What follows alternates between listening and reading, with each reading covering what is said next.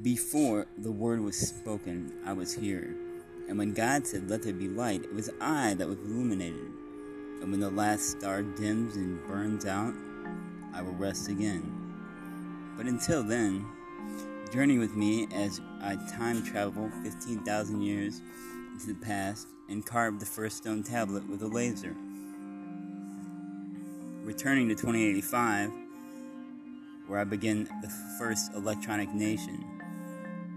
Your station, if you so choose, your own level of involvement here, is to run this planet clear of the disasters of history.